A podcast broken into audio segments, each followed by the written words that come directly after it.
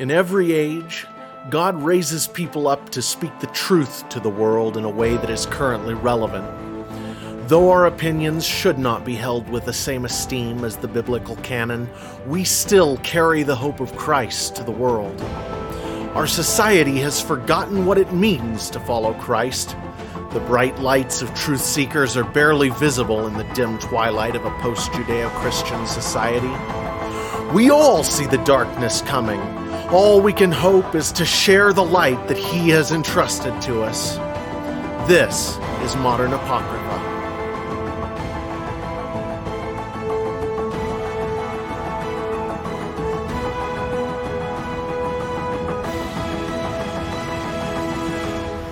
Hey, I'm Jared, And I'm Greg. and this is Modern Apocrypha. And Welcome. This is episode seven, and I've been sort of monopolizing the sort of the discourse over the past few. So we're gonna let uh, Greg sort of uh, carry the carry the torch on this episode a bit. What you got for me, Greg? Well, thank you. I'm certainly happy to take on a topic. I uh, don't uh, consider any of this yours or mine. Well, no, not exactly, but but at the same time, when it's my idea, I end up being the one who talks about it. And when it's your idea, it's only right that you end up being the primary one to sort of talk about it. So, no, I'm I'm not I'm not claiming that I own any of them. I'm just saying that, yeah. Anyway, Absolutely.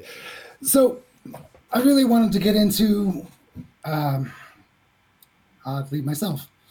Um, you, as a writer, each of us, as we go through our lives, have influencers, right? The people that influence us. Yeah, And I'd love to stick a pin in that. I'd like to have an episode on proper influence. yeah. Well, let's let's make a note of it. Absolutely. uh, so, in an idea of an open, honest influence, I'm explaining my thought process and how I'm bringing my thoughts to you. Okay. One of my favorite topic is bifocal vision. So, the idea of bifocal vision is that you can't see things monovisionally from one direction. Does that make sense to you? So what you're saying, I think, is if if all you're if you're only getting one perspective, if you're only getting one side of things, you don't see it clearly. Yes, you can see it, but you can't see any depth. Yeah. Mm-hmm. So, in order to add depth, you've got uh, in the natural world eyesight, and you got two eyes. Yep. Um, in the symbolic war, world, you can see perspectives from culture and perspectives through time. Um, I found a wonderful article Mhm. about well, pop culture Sure. because that's always a fun one to pick on. Okay. Uh, Beowulf is one of the oldest English language stories. Yes. So Beowulf, I, I should look up the exact year it was written, but it's very old. And in the original stories, these were pop culture. These were for bards to sing. Right? These were for non-historical purpose. Can you can you like come forward towards your mic a bit? Again, That'd be good. Okay, so yeah, they were for bards to sing. They were. It was more of a an oral tradition at the time than a, a written tradition. absolutely. So I get, sent you this article so that we can post it for everyone to pull it up and read Yep. it themselves. We'll stick it in the show notes. But the shorts notes, uh, anyway, is that in our past, popular media Mhm. allowed for undescribed threat from the outside. Okay. Right? Just the world will come at you. And then we've redone the story and redone the story and redone the story. And I want to say they did a wonderful CGI movie as far as the look um, in 2007. And Yeah. really all of our pop culture. Uh, you can look at Maleficent, you could look at uh, any of the uh, rewritings. Mhm. And it really gives you a sense that we can't not describe our enemy, not see where they're coming from. And so, in a bifocal vision, you end up with a perspective of pop culture from a thousand years ago to pop culture today. Okay. Yeah. Mm-hmm. I'm with you. So, continuing with this uh, layered system, we've got our natural natural representation that is sort of through uh, our symmetry of vision. Mm-hmm. From that hint, we can look at uh, a critical reading method to have two bullet points, two ways to look at something. Yeah. And then this speaks to your previous idea of hypothesis, test, sympath. The the thesis, antithesis, synthesis thing. hmm Okay. So, looking at our uh, histories, Mm-hmm. comparing it to our presents, Okay. giving us an idea of a future. Interesting. okay, so just just to clarify here, the synthesis, the thesis, antithesis, synthesis is a process that is imposed on us by outside forces to get us to think what they want. And what you're talking about is something totally different from that, right? It's like Using it for yourself to Right. try to see those influences. Right, and and that makes sense to me. So the idea being, and ju- just sort of to restate, the idea being, you take a past view of what pop culture was some time ago or a long time ago, you compare it to what's going on today, and it can give you some idea of, well, it'll give you an outside perspective on what's going on right now, but it can also give you some insight into the future. Well, and to see what were the incentives at the time that produced outputs, hmm what are the different incentives today Yep. that produce different outputs. Yeah. Well, But certainly, one Yeah. of my biggest truths. I, Mhm. hor- I hate the way that people speak the my the truth that- thing. yeah. Yeah. Uh, but we a worldview. But one one of the things that one of the nuggets that is important to you. indeed, is that I can't fundamentally see every I- everything Yeah. just at its root. Right? I, I understand that there are parts of the story I can't understand, parts of it I can't remember, Yeah. parts of it I remember incorrectly. Sure. So a reminder for that is the bifocal vision. Try to get two advantages to try to triangulate where you believe. Uh, Okay. that's uh, Yeah, I'm I'm with you. That makes sense. You know, that's so.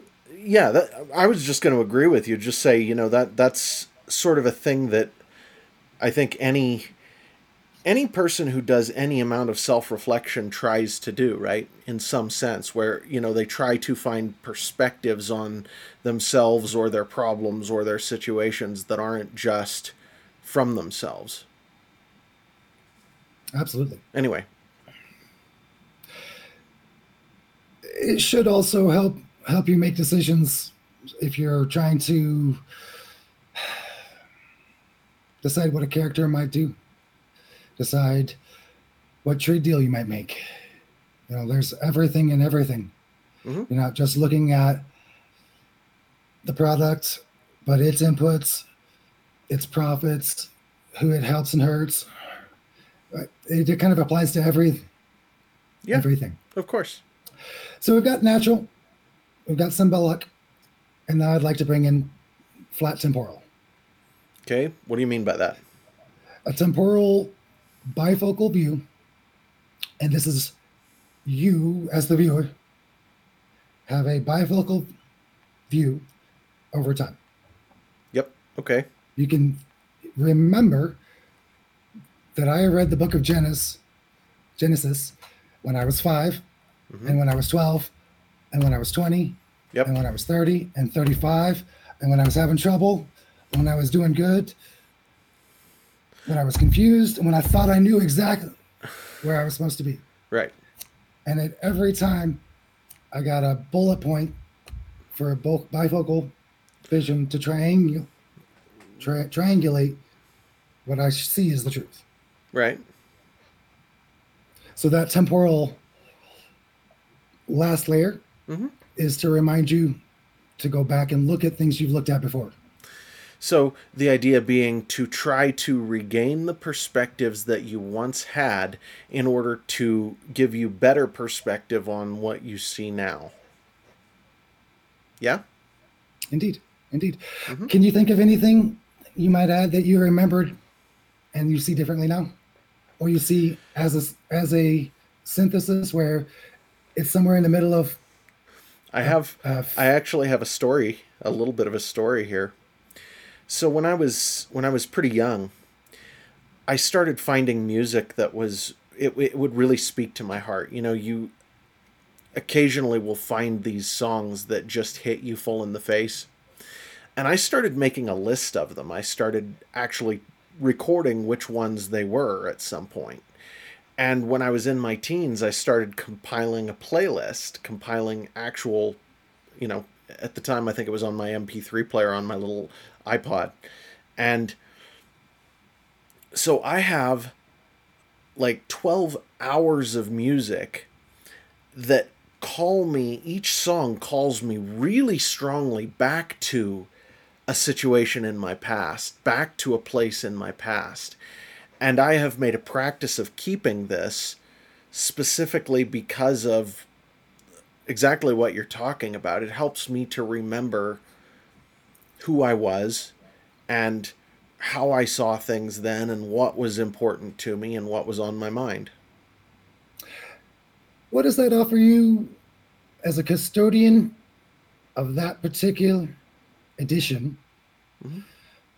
If something else comes out, say a new Beowulf, mm-hmm. if there were a new version of that song, would it give you a spectrum of where the world's at, where someone might be seeing things differently than people at that time did. Do you know the song Jesus Freak? DC Talk? I don't. Okay. DC Talk. DC Talk is the name of the group. The the song like... is Jesus Freak and it's what will people think if they uh, learn that I'm a Jesus freak? What will people do if they find that it's true? It was a very popular song back, oh, I don't know, 20, 25 years ago, something like that. And just two years ago, Owl City released a remix of that song, the only official remix. It was released by the DC Talk YouTube channel, and Owl City did the remix. Owl City is a more um, it, it's a it's a one guy um, Adam Young. I don't know. Either way, um, it was he had a couple of really big hits a few years back. One was Fireflies, ten million fireflies. Okay, yeah, he had that. that. He had that song, and he did a remix of this DC Talk Jesus Freak just recently, and it's really really interesting to hear the difference between the two versions, the original version and the 2020 version, because or 2022 I think it was somewhere in there, because. He, the the difference in culture, the difference in sound, the difference in environment, it it all comes through in subtle ways that it's it's really fascinating. So I think that speaks directly to your question, yeah? Absolutely. Absolutely. And they're everywhere. And it doesn't matter which ones you grab, as long as you hold on to, you have something to compare. Mm-hmm. Yeah. Yeah. I think that's a great place to break for the uh, first half of this episode. We're only a third of the way through the first 30 minutes. That's 10 minutes. Really? Yeah. Man. I know. It, it, it's amazing. Um, though, you know, if you want to break, we can. That's fine. That's the place that I have bulleted point for it. All right. Well, we'll take a quick break then. We'll be back.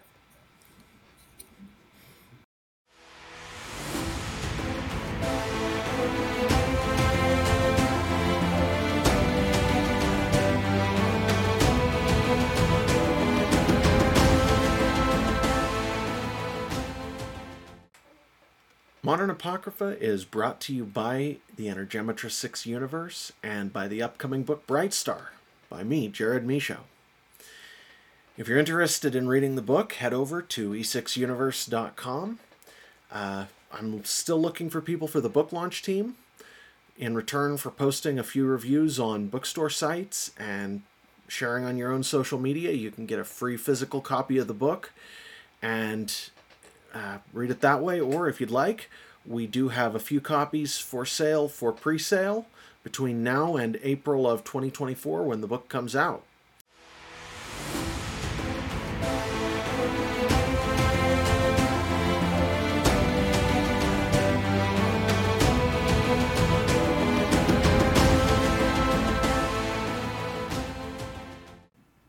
And we're back. Welcome back. So, we were talking about you're talking about bifocal vision. You did a pretty good job laying out the sort of the what would you call it the framework for this. So let's and its uses and why it's good. Right. Yeah, but but let's let's actually get into something concrete here. Meaning in our lives, how does this how does this work? What are examples? You you go ahead and you start. What it what have you seen lately where this thought process has pulled you particularly into it or it has it this thought process has given you insight that you otherwise wouldn't have. Give me an example. Well i the hard part is what's not an example. Uh, the easy one is yeah pick one. uh, israeli uh, israel israeli israeli gaza.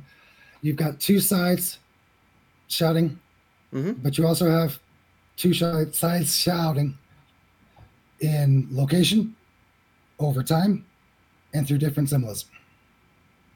That's absolutely true. And actually, we have a huge amount of history that we can look back to on the what you would call the two sides in that area. And there's there's some threads we could pull on there, like the whole Nephilim connections to some of the cultures surrounding Israel in the past and what all has been used to try to like sabotage God's people over the ages. I mean, there's a ton of there's a ton buried in that that we can pull on that that actually gives perspective on the modern conflict. So, I'm going to push back on that. Yeah. Who puts uh, struggle in us? Ourselves. Who puts struggle in us? What did you say about uh, God's people? Okay, the name Israel means struggles with God. Mm-hmm. You mean the struggles they've had with the surrounding peoples in the past that the I was talking about? That, that my Bible, well, the way that you spoke it, mm-hmm. it seemed as if the damage to them was from the outside and not their action source themselves. Uh, well, you've got two sources of damage for just about anything that goes on in life, right? It's like there are there are outside forces that affect us and they have real, genuine, sometimes catastrophic impacts on our lives. And then there's the way we deal with the things from the inside. So they're both things are there. Absolutely. Oh, another really good one for me mm-hmm. was our charity organizations. We see a lot of uh, action and movement in an area, and then you don't see outputs. Mm. And you can see it over time. Like so much uh, uh, in the moment fervor and lack of okay. follow through over time. I, I know exactly what you're talking about. You look you when you look at things like, for example, what the U.S. has done in a couple of the wars that we've engaged in over the past 30 years, like Iraq and Afghanistan, and how there was immediate fervor in the moment when we committed to the action, and then we totally fell apart on the follow through at some point and didn't either didn't have a good plan or failed to accomplish whatever plan we did have.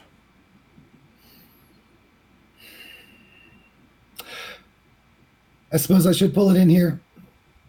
Uh, bifocal mm-hmm. is really good for some things. Separate from that would be monofocal. Uh, well, hang on. Before you go there, can I can I actually give what what was occurring to me when you were talking about the Israel Gaza conflict? Can I actually flesh that out a little bit because I think it's a really interesting case, and I think it'll actually illustrate what you're talking about pretty well, if that's all right. Please. Okay. So we have basically what would I say, three or four phases in the history of Israel as a nation. In one phase is right after God promises Abraham a certain piece of land. And God took Abraham from the home of his ancestors to this new piece of land, and he says, This land will be yours. And then Abraham leaves, he goes somewhere else. And it's because at the time he was a wandering nomadic tribesman essentially. That's what abraham was and he gathered a tribe around him. And um, eventually he and his well his descendants uh, jacob's sons and jacob get taken to egypt and they are in egypt for a, an amount of time. So that's phase one when they when we actually encounter the people in the land of Israel. And there isn't a lot of there isn't a lot said about the conflict that went on then, except that we know that Abraham actually went and wiped out or raided or did some kind of warfare against some cities that were in the land at the time. Okay, so that's one.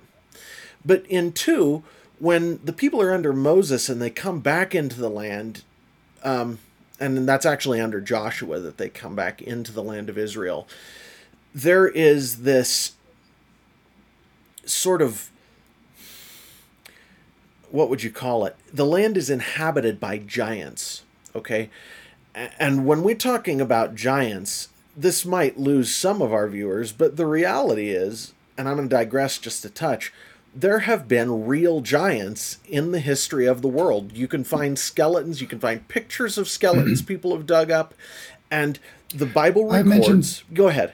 In a previous episode about the Smithsonian.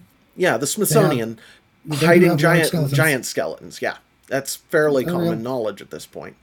Anyway, so we know there were giants in the land, and we know that these were probably the descendants of children of Ham because it's likely that the Nephilim genes were passed down as a recessive through Ham's wife, though that's that's sort of a guess, but that's one of the that's one of the possible sources of that um, gene pool contamination that caused giantism, real giants, uh, in that land.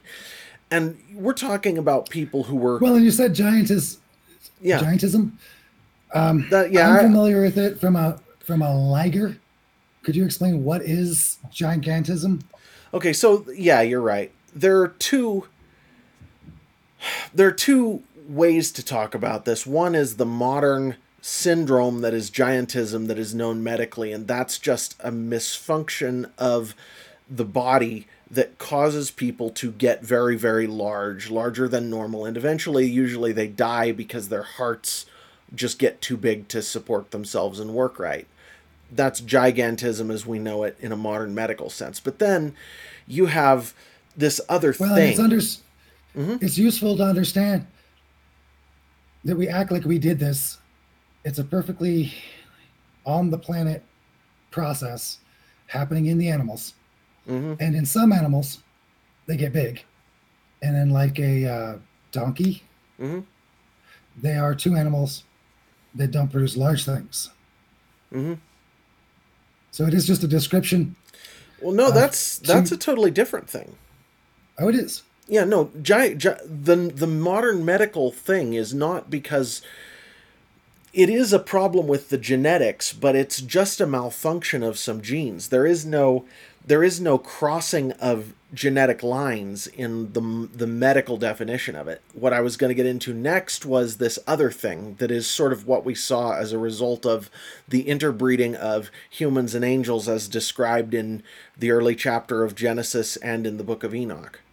That's a totally different thing, and that's where I was about to go next. So, um, continuing here then. Um, the the interbreeding thing is a totally separate case and in this case what we're talking about is two different species creating offspring together that aren't they're not exactly the same their their genetics are similar enough to have babies but they're not actually quite the same anymore to the point where they're completely compatible and I find it really interesting that we actually could have offspring with spiritual beings. That's with angels. That's a really fascinating thing to know. And that the the offspring had abilities or attributes that were really extraordinary like this whole gigantism thing this whole the act being actual giants that were like 12 to 15 to 20 feet tall would you assume the uh, longevity would increase or is that more environmental in your view? I don't know. I know that in the Bible we see that Adam and Methuselah both lived 900 plus years, and so did a bunch of others in that line. Um, so longevity Through was bifocal vision. Well- looking well- at that area Mhm. with the moon calendars, etc. How long was a year? Well, I would assume it was the same period of time that we have now because in the in Genesis we see that the people were taught to view the stars. They were taught to look at the heavens and that's how we measure a year. So I don't imagine that that would have changed. I'm curious over an examination of the angle of the Earth, the um, physical signs of the flood. How fast do we spin? Spinning Would doesn't give us the period of a year. It's the time it, doesn't. takes for us to go around the sun. Spinning is a day. Okay, so, in, Changing if the we changing the period of the earth going around the sun is pretty far fetched. I don't think it's realistic. It might have, you know, it, it could have been knocked off by a fraction of a day, but a year is a year is a year as far as I can tell from scripture and from history and from physics and anything we know. There is no indication that the period of a year has ever changed. except for the changing calendars. I guess Right, we have well- the Mayan calendar, which was a moon based. Right. Well, they were moon based, but it's it's you still get the same amount of time for a year if you're extrapolating a year from each one. You still have seasons winding up in the these places. You still have the Earth going around the sun and the moon going around the Earth, and there's no indication that any of those major astronomic things have ever changed. That's that's just not a thing as far as I know. Now, there is the the distant possibility or a possibility that the seasons might have been different at one point because the axial tilt of the earth and the wobble that's in our axial tilt might have been from an impact but that's that's speculation we don't know but any any calendar system we've ever had never suggested there was a change in the length of a year. Now, we do see things like the Bible noting that in Peleg's day the earth was divided. And some people take that to mean that's when the continents drifted apart. But the point is there's no there's no indication anywhere of any change significant enough to change the length of a year. Now, there is something really curious that would be really fun to dig into in a whole episode at some point, and that is what's a Neanderthal, because there is great indication that if someone lived two to three hundred years long, a normal human lived two to three hundred years, that our skulls would look like Neanderthal skulls, because of the the places where your bones continue to grow over I'm halfway time. there. Hmm? I said I'm halfway there. To you're you're hundred years old. I'm halfway there.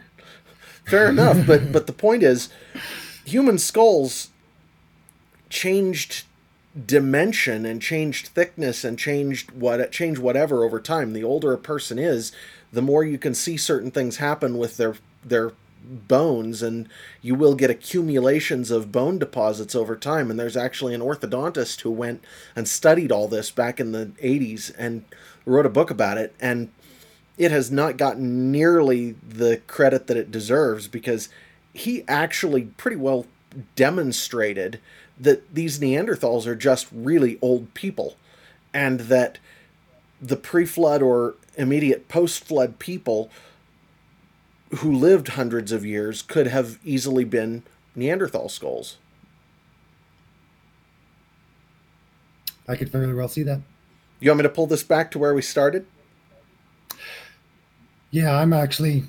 I've got a couple of topics or uh, views from our initial bifocal topic. Yeah, yeah. Well, I want to get to that, but I never got to finish what I was saying about Hamas and Israel. Okay. So, at the time when they went back into the land under Joshua, it looks to me like the enemy, the spiritual enemy who ha- who is the enemy of God's people, had seeded his offspring in the land of that Israel was to occupy. You remember in in Genesis it said God said, "And I'll put enmity between your seed and his seed." Well, the idea that the offspring of these fallen angels would be against the humans just isn't very far fetched, and that God's people Israel would be particularly brought into conflict with them just makes sense. And then bringing that forward, the bifocal view today is that the enemy knew that God had a plan to put his people Israel back in the land that he promised them. And so back before Israel was taken into captivity and the and um, the temple was eventually finally destroyed under Rome, we have this we have this opportunity where the enemy sees what's going on and what God has promised, and he sort of decides, well, I know that God does not forsake his promises. So before Israel is brought back into this land again, whenever God decides to do that, I'm going to put people who are sort of predisposed to be Israel's enemies in a place to surround them and to create trouble for them when Israel is finally recreated. And we can see that today.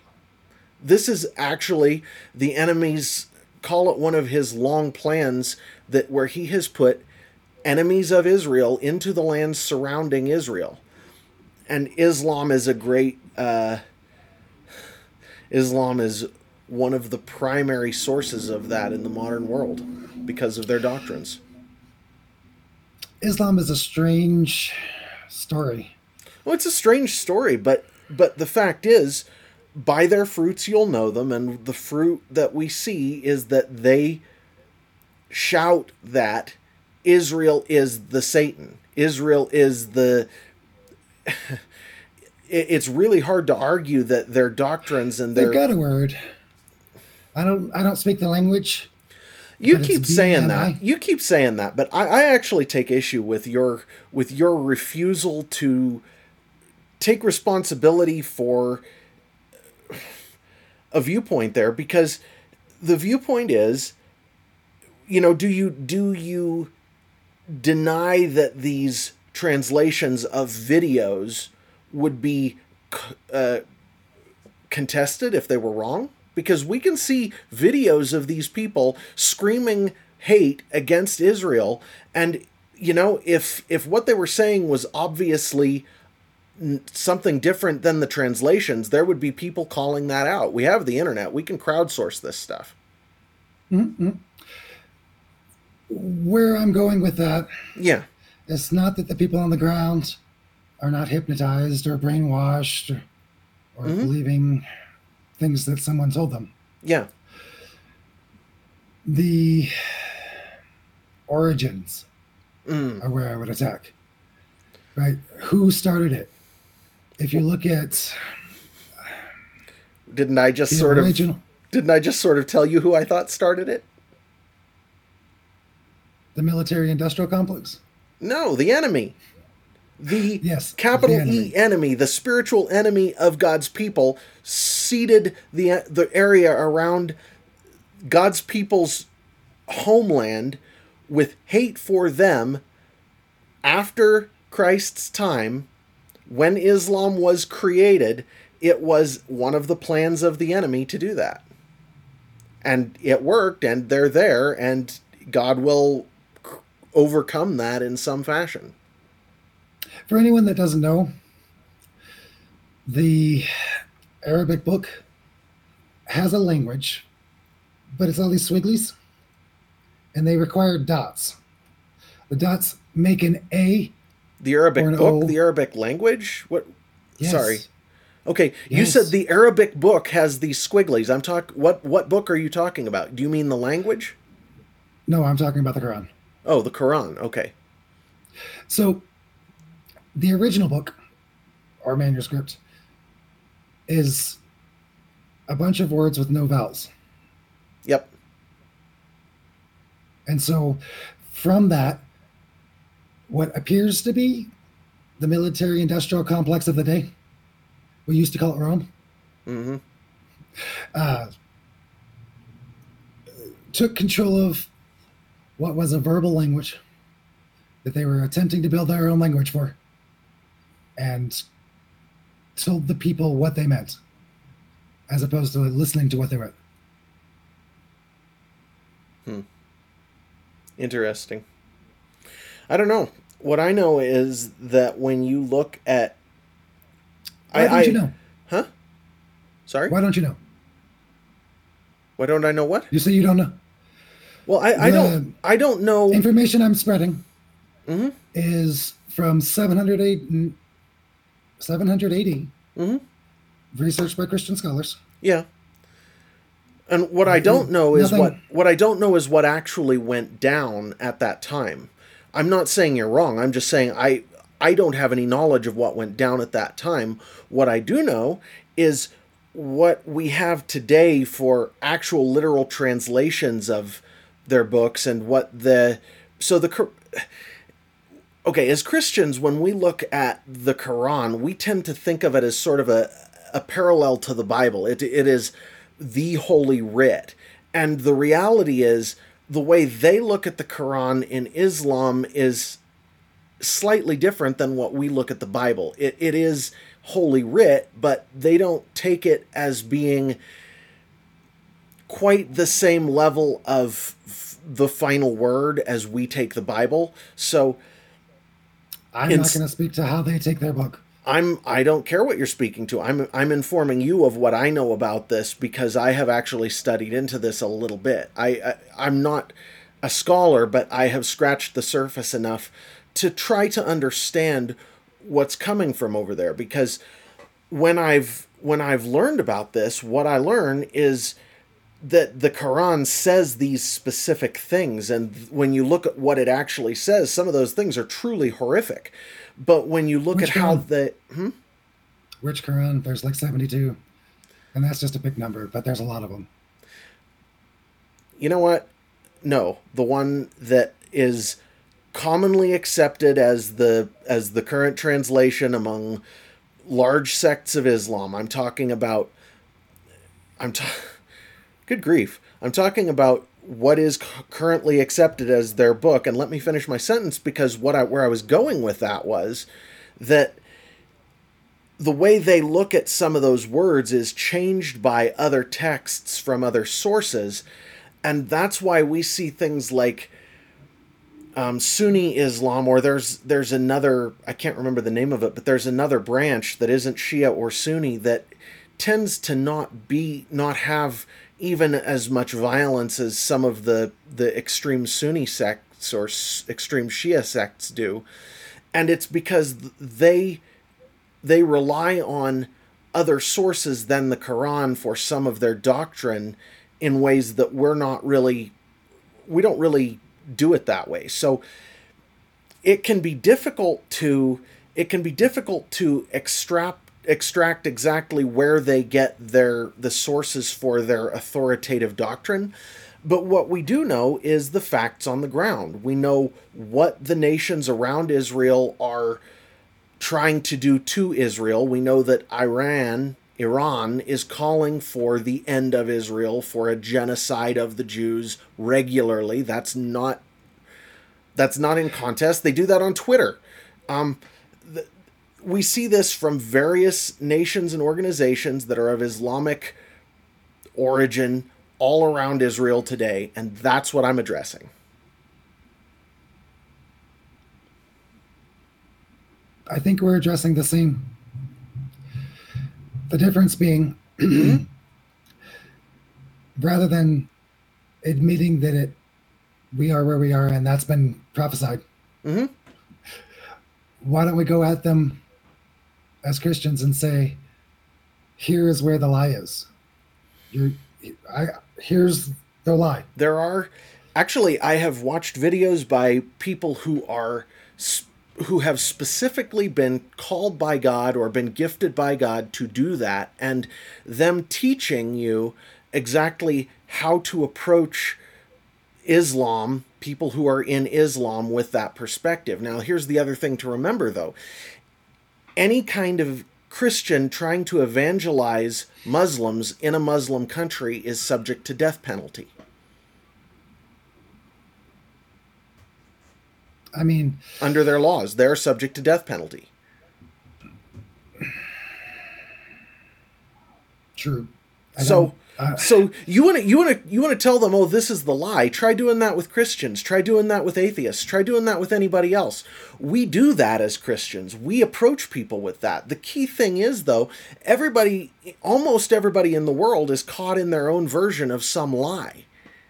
All of us are it, you know, for some people there's Islam, for some people there's hard atheism, for some people there's this sort of squishy left wing Christianity, for some people there's this super uh, dogmatic, super fundamentalist Christianity, for some people it's these lies are just a multiplicity of multiplying traps for people. And you can tell people this is the lie that you're acting under and they'll they will hate you for telling them what liar they're acting under. But that is our job, and we do do that. That is, as Christians, that's sort of what we're called to do in, in everyday life. Hmm. In that sort of situation, it is not the people that received a false translation.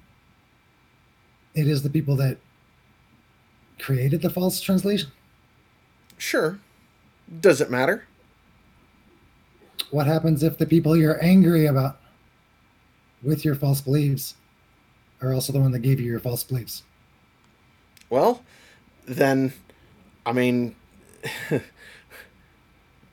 well, it's like it's like Israel creating Hamas in the first place. That's just a historical fact. They funded them. They actually gave them money as a counterweight to Yasser Arafat's PLO which was sort of a left wing organization. So Israel created Hamas. Does that mean they deserve to be killed by Hamas? Well, no, that's not. I don't personally think so. No, that's that's not that's not a good way to analyze that. Well, sure, and, and anger is anger. I mean, reality is this world is messed up and, and difficult and hurtful, and we've all got something to be angry about. There, there are places where we've all been wronged, and the only way past that is through the grace and the healing that comes from Christ. And that's it, man. We all need it. We're all broken. What more is there? I would remind us all to certainly have grace and forgiveness for anyone who's confused. Yeah.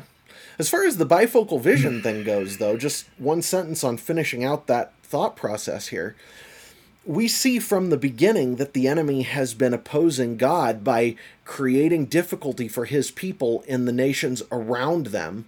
We saw that in the beginning. We saw that, you know, when they were coming back into the land from Egypt. We saw that um, in the modern day, and I don't see any reason to. I don't see any reason that that has to be different going forward. I mean, we it, it, it's an interesting perspective, and we can see that it's kind of happening again. We can. We can. You wanna you wanna go to break here, and then um, come back and talk about the mono vision? I would like to. Yeah, I want to look up. Yeah. uh, All right. Well, let's uh, let's just say goodbye here and be back in a minute. Be back in a minute.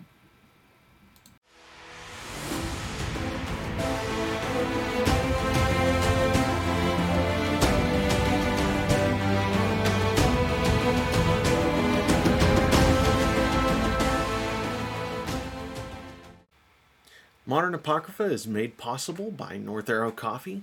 It's the pro life coffee company where 15% of every sale goes to a pro life cause. And it's so good that even us non coffee drinkers love the company. Everybody I know who I have uh, given North Arrow coffee to who is a coffee drinker loves it. So the quality of the product is wonderful, and they're not a company that hates you. So if you're interested, head over to northarrowcoffee.co and use the promo code E6 for 10% off with your order.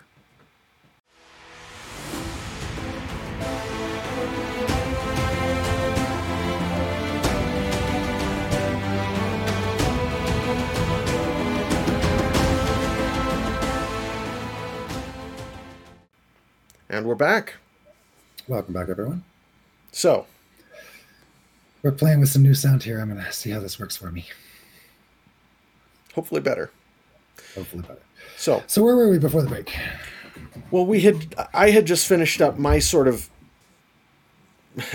rabbit rabbit trail on um, binocular vision and looking at how Israel is being affected today versus how they're being affected in the past and seeing the similarities and all. And if well, you want to make really any comments to, on that, feel free. And really just try to uh, not view it from the spectrum of just the scene, right? Just the one moment it is. Uh, it is a scene that reverberates through time, reverberates through symbolism, and shakes our natural sight. Well, and it and it seems to be the central stage for the drama that is unfolding between, you know, as a spiritual battle between the Lord and the enemy. I can certainly see that. I do want to go through a couple of the other things I had uh, yeah, please. used there. Um, let's go back at uh, bifocal vision. Mm-hmm. It's mm-hmm. got uh, its expression through the, the, natural, symbolic, and temporal. Um, you could place it on things that uh, provide a useful tool for comparative purposes. Mm-hmm. And using bifocal as a keyword there, just to every time you see the symmetry of life, just remember right? Every time you see the symmetry of life, just remember, double check, double check, check it against something else that is relevant. So you've got binocular vision, which provides triangulation. Uh, that's ob- an obvious uh, benefit of it. Mm-hmm. Different from that, we have our uh, uh single point of vision. Um, you might call it cycloptic vision. Cycloptic. Cyclops is in monocular. A, uh, How about monocular mon- vision? Monocular vision. Sure. Um, and it does have uh, benefits as well. Uh, viewing from a single point will give you a clearer picture, if that uh, makes sense. What it's generally used for, what it's good for, is hitting a faraway ta- target. Um, a monovision uh, targeting system will be able to uh, target further, more accurately. Um, and so that does help you focus focus in on something. Um, you telescope. might even does help telescope. A telescope is a is essentially a monocular vision. It, i mean it isn't a binoscope it's a telescope. It, it shows you far away but trying to look too far away with binoculars is actually not as good as trying to look very far away with a telescope. That's what came to my mind when you said that at least. So just in support of your point, I guess. Well, yeah, we're just trying to uh, give a natural world explanation as to why these things show up, and then reminding ourselves to try to apply these to the world around us in more than just one way. So, uh, in a uh, monocular vision, mm-hmm. or a tele or a telescopic vision. Which, uh, you monocular just means one eye where telescope would necessarily be long range. And these are really great for shuffling things through. So if you want to uh, look at things in the benefit for your family, you might look at things financially. You might think, uh, look at things nutritionally. You might look at things um, socially. You might look Mhm. at things legally. Mhm. Um, but each of these are a single vision that you're looking at different uh, things f- from. That Okay. would be a that would be a um, symbolic way to look at things uh, monocularly. Interesting. So, it, a dash, a seasoning of dogma to at least give you something to bolt into to pivot around, right? If you're going to be looking at something, you still have a pivot point. If you just constantly move your perspective, Yeah, of you're course. not- you're never, yeah, you're not going to be able to have anything to uh, have a reality based on. yeah, you have to have a foundation you stand on. So, our monocular vision tends to be our foundations that we stand on. hmm Yeah. No, I, I I hear you. By the way, So, what, um, real quick, I, I just want to say I'm sorry if I got hostile with you earlier. I didn't mean to. I just, you know, I get passionate about these things. Oh no, yeah, I do not feel uh, Well, I just towards me. no, I, and I just realized perhaps. I just realized that that's how it could have come across, and I didn't want to. I didn't want to leave it like that. So anyway, moving on. What, what were you going to say? Well, looking at it, we've kind of defined them. We've got our uh, natural, symbolic, temporal, different ways of uh, applying the tool, the tools of binocular vision, uh, comparing multiple points, the tools of monocular vision, focusing on a point, a point, and uh, running through uh, the world, really, Yeah. through that point. Um, and there are some obvious good uses for it. And we're explaining ways to see Yeah. right? Mhm. ways to pull things out. Those are uh, good things, right? Those are good uses. Um, we've talked about some misuses of binocular uh, vision, right? Trying to uh, provide a false point, right? Trying to control the chessboard, trying to make uh, an Overton window, right? So you uh, you allow two points to be seen, but not. Uh, but defining your two points to to to uh, force a point of triangulation. Interesting. So those those misuses you described Well, and Uh, that that's a, that's probably a good way to a good thing to pull into this because the idea of the whole you know uh, thesis antithesis synthesis thing providing an example of the the whole triangulation thing is it, it's probably a good uh, a good thing to pull in here yeah Absolutely. I guess we should spend a uh, second and run through the misuses, the misuses of cyclopic uh, vision. Uh, what are the obviously dogma? I called it uh, as an easy one, but uh, I guess the results of dogma misapplied are so hard to avoid that they're everywhere. Can you give any? Can you think of anything? Any monocular vision uh, circumstances that are misuses, misuses where you're focused so uh, heavily on something that you're missing a binocular application, perhaps. Well, I mean, you can you can do that in just about anything, right? Where you get you get so focused on something that you lose sight of everything else, and that's I mean, that's a problem I have a lot. Really, is I get too focused on this or that, and I will lose sight of other things. I get way too single minded about stuff. So it's it's something I've had to. the. Huh? I'm going to help you with a real easy uh, uh, uh, fix for the problem. There is only one point that matters. So anytime you're not focusing on the point that matters, then monocular vision is wrong. Right. Okay. I gotcha. You're talking about Christ. I am. Yeah. Yeah, no, that's fair. That's fair. When you lose sight of what he has or what he's doing, that's definitely Yeah. Where he's going and where you're supposed to be going. eyes on the prize. Exactly. Exactly. Yeah. So the the uh, the warning, Mhm. the uh, the care with mono, uh, monocular vision is if you're aiming at anything other than God, any, anything other than Christ, then you've got the wrong idea. Yeah, absolutely. And you can also you can check against that. You can, you can ask yourself as you do something.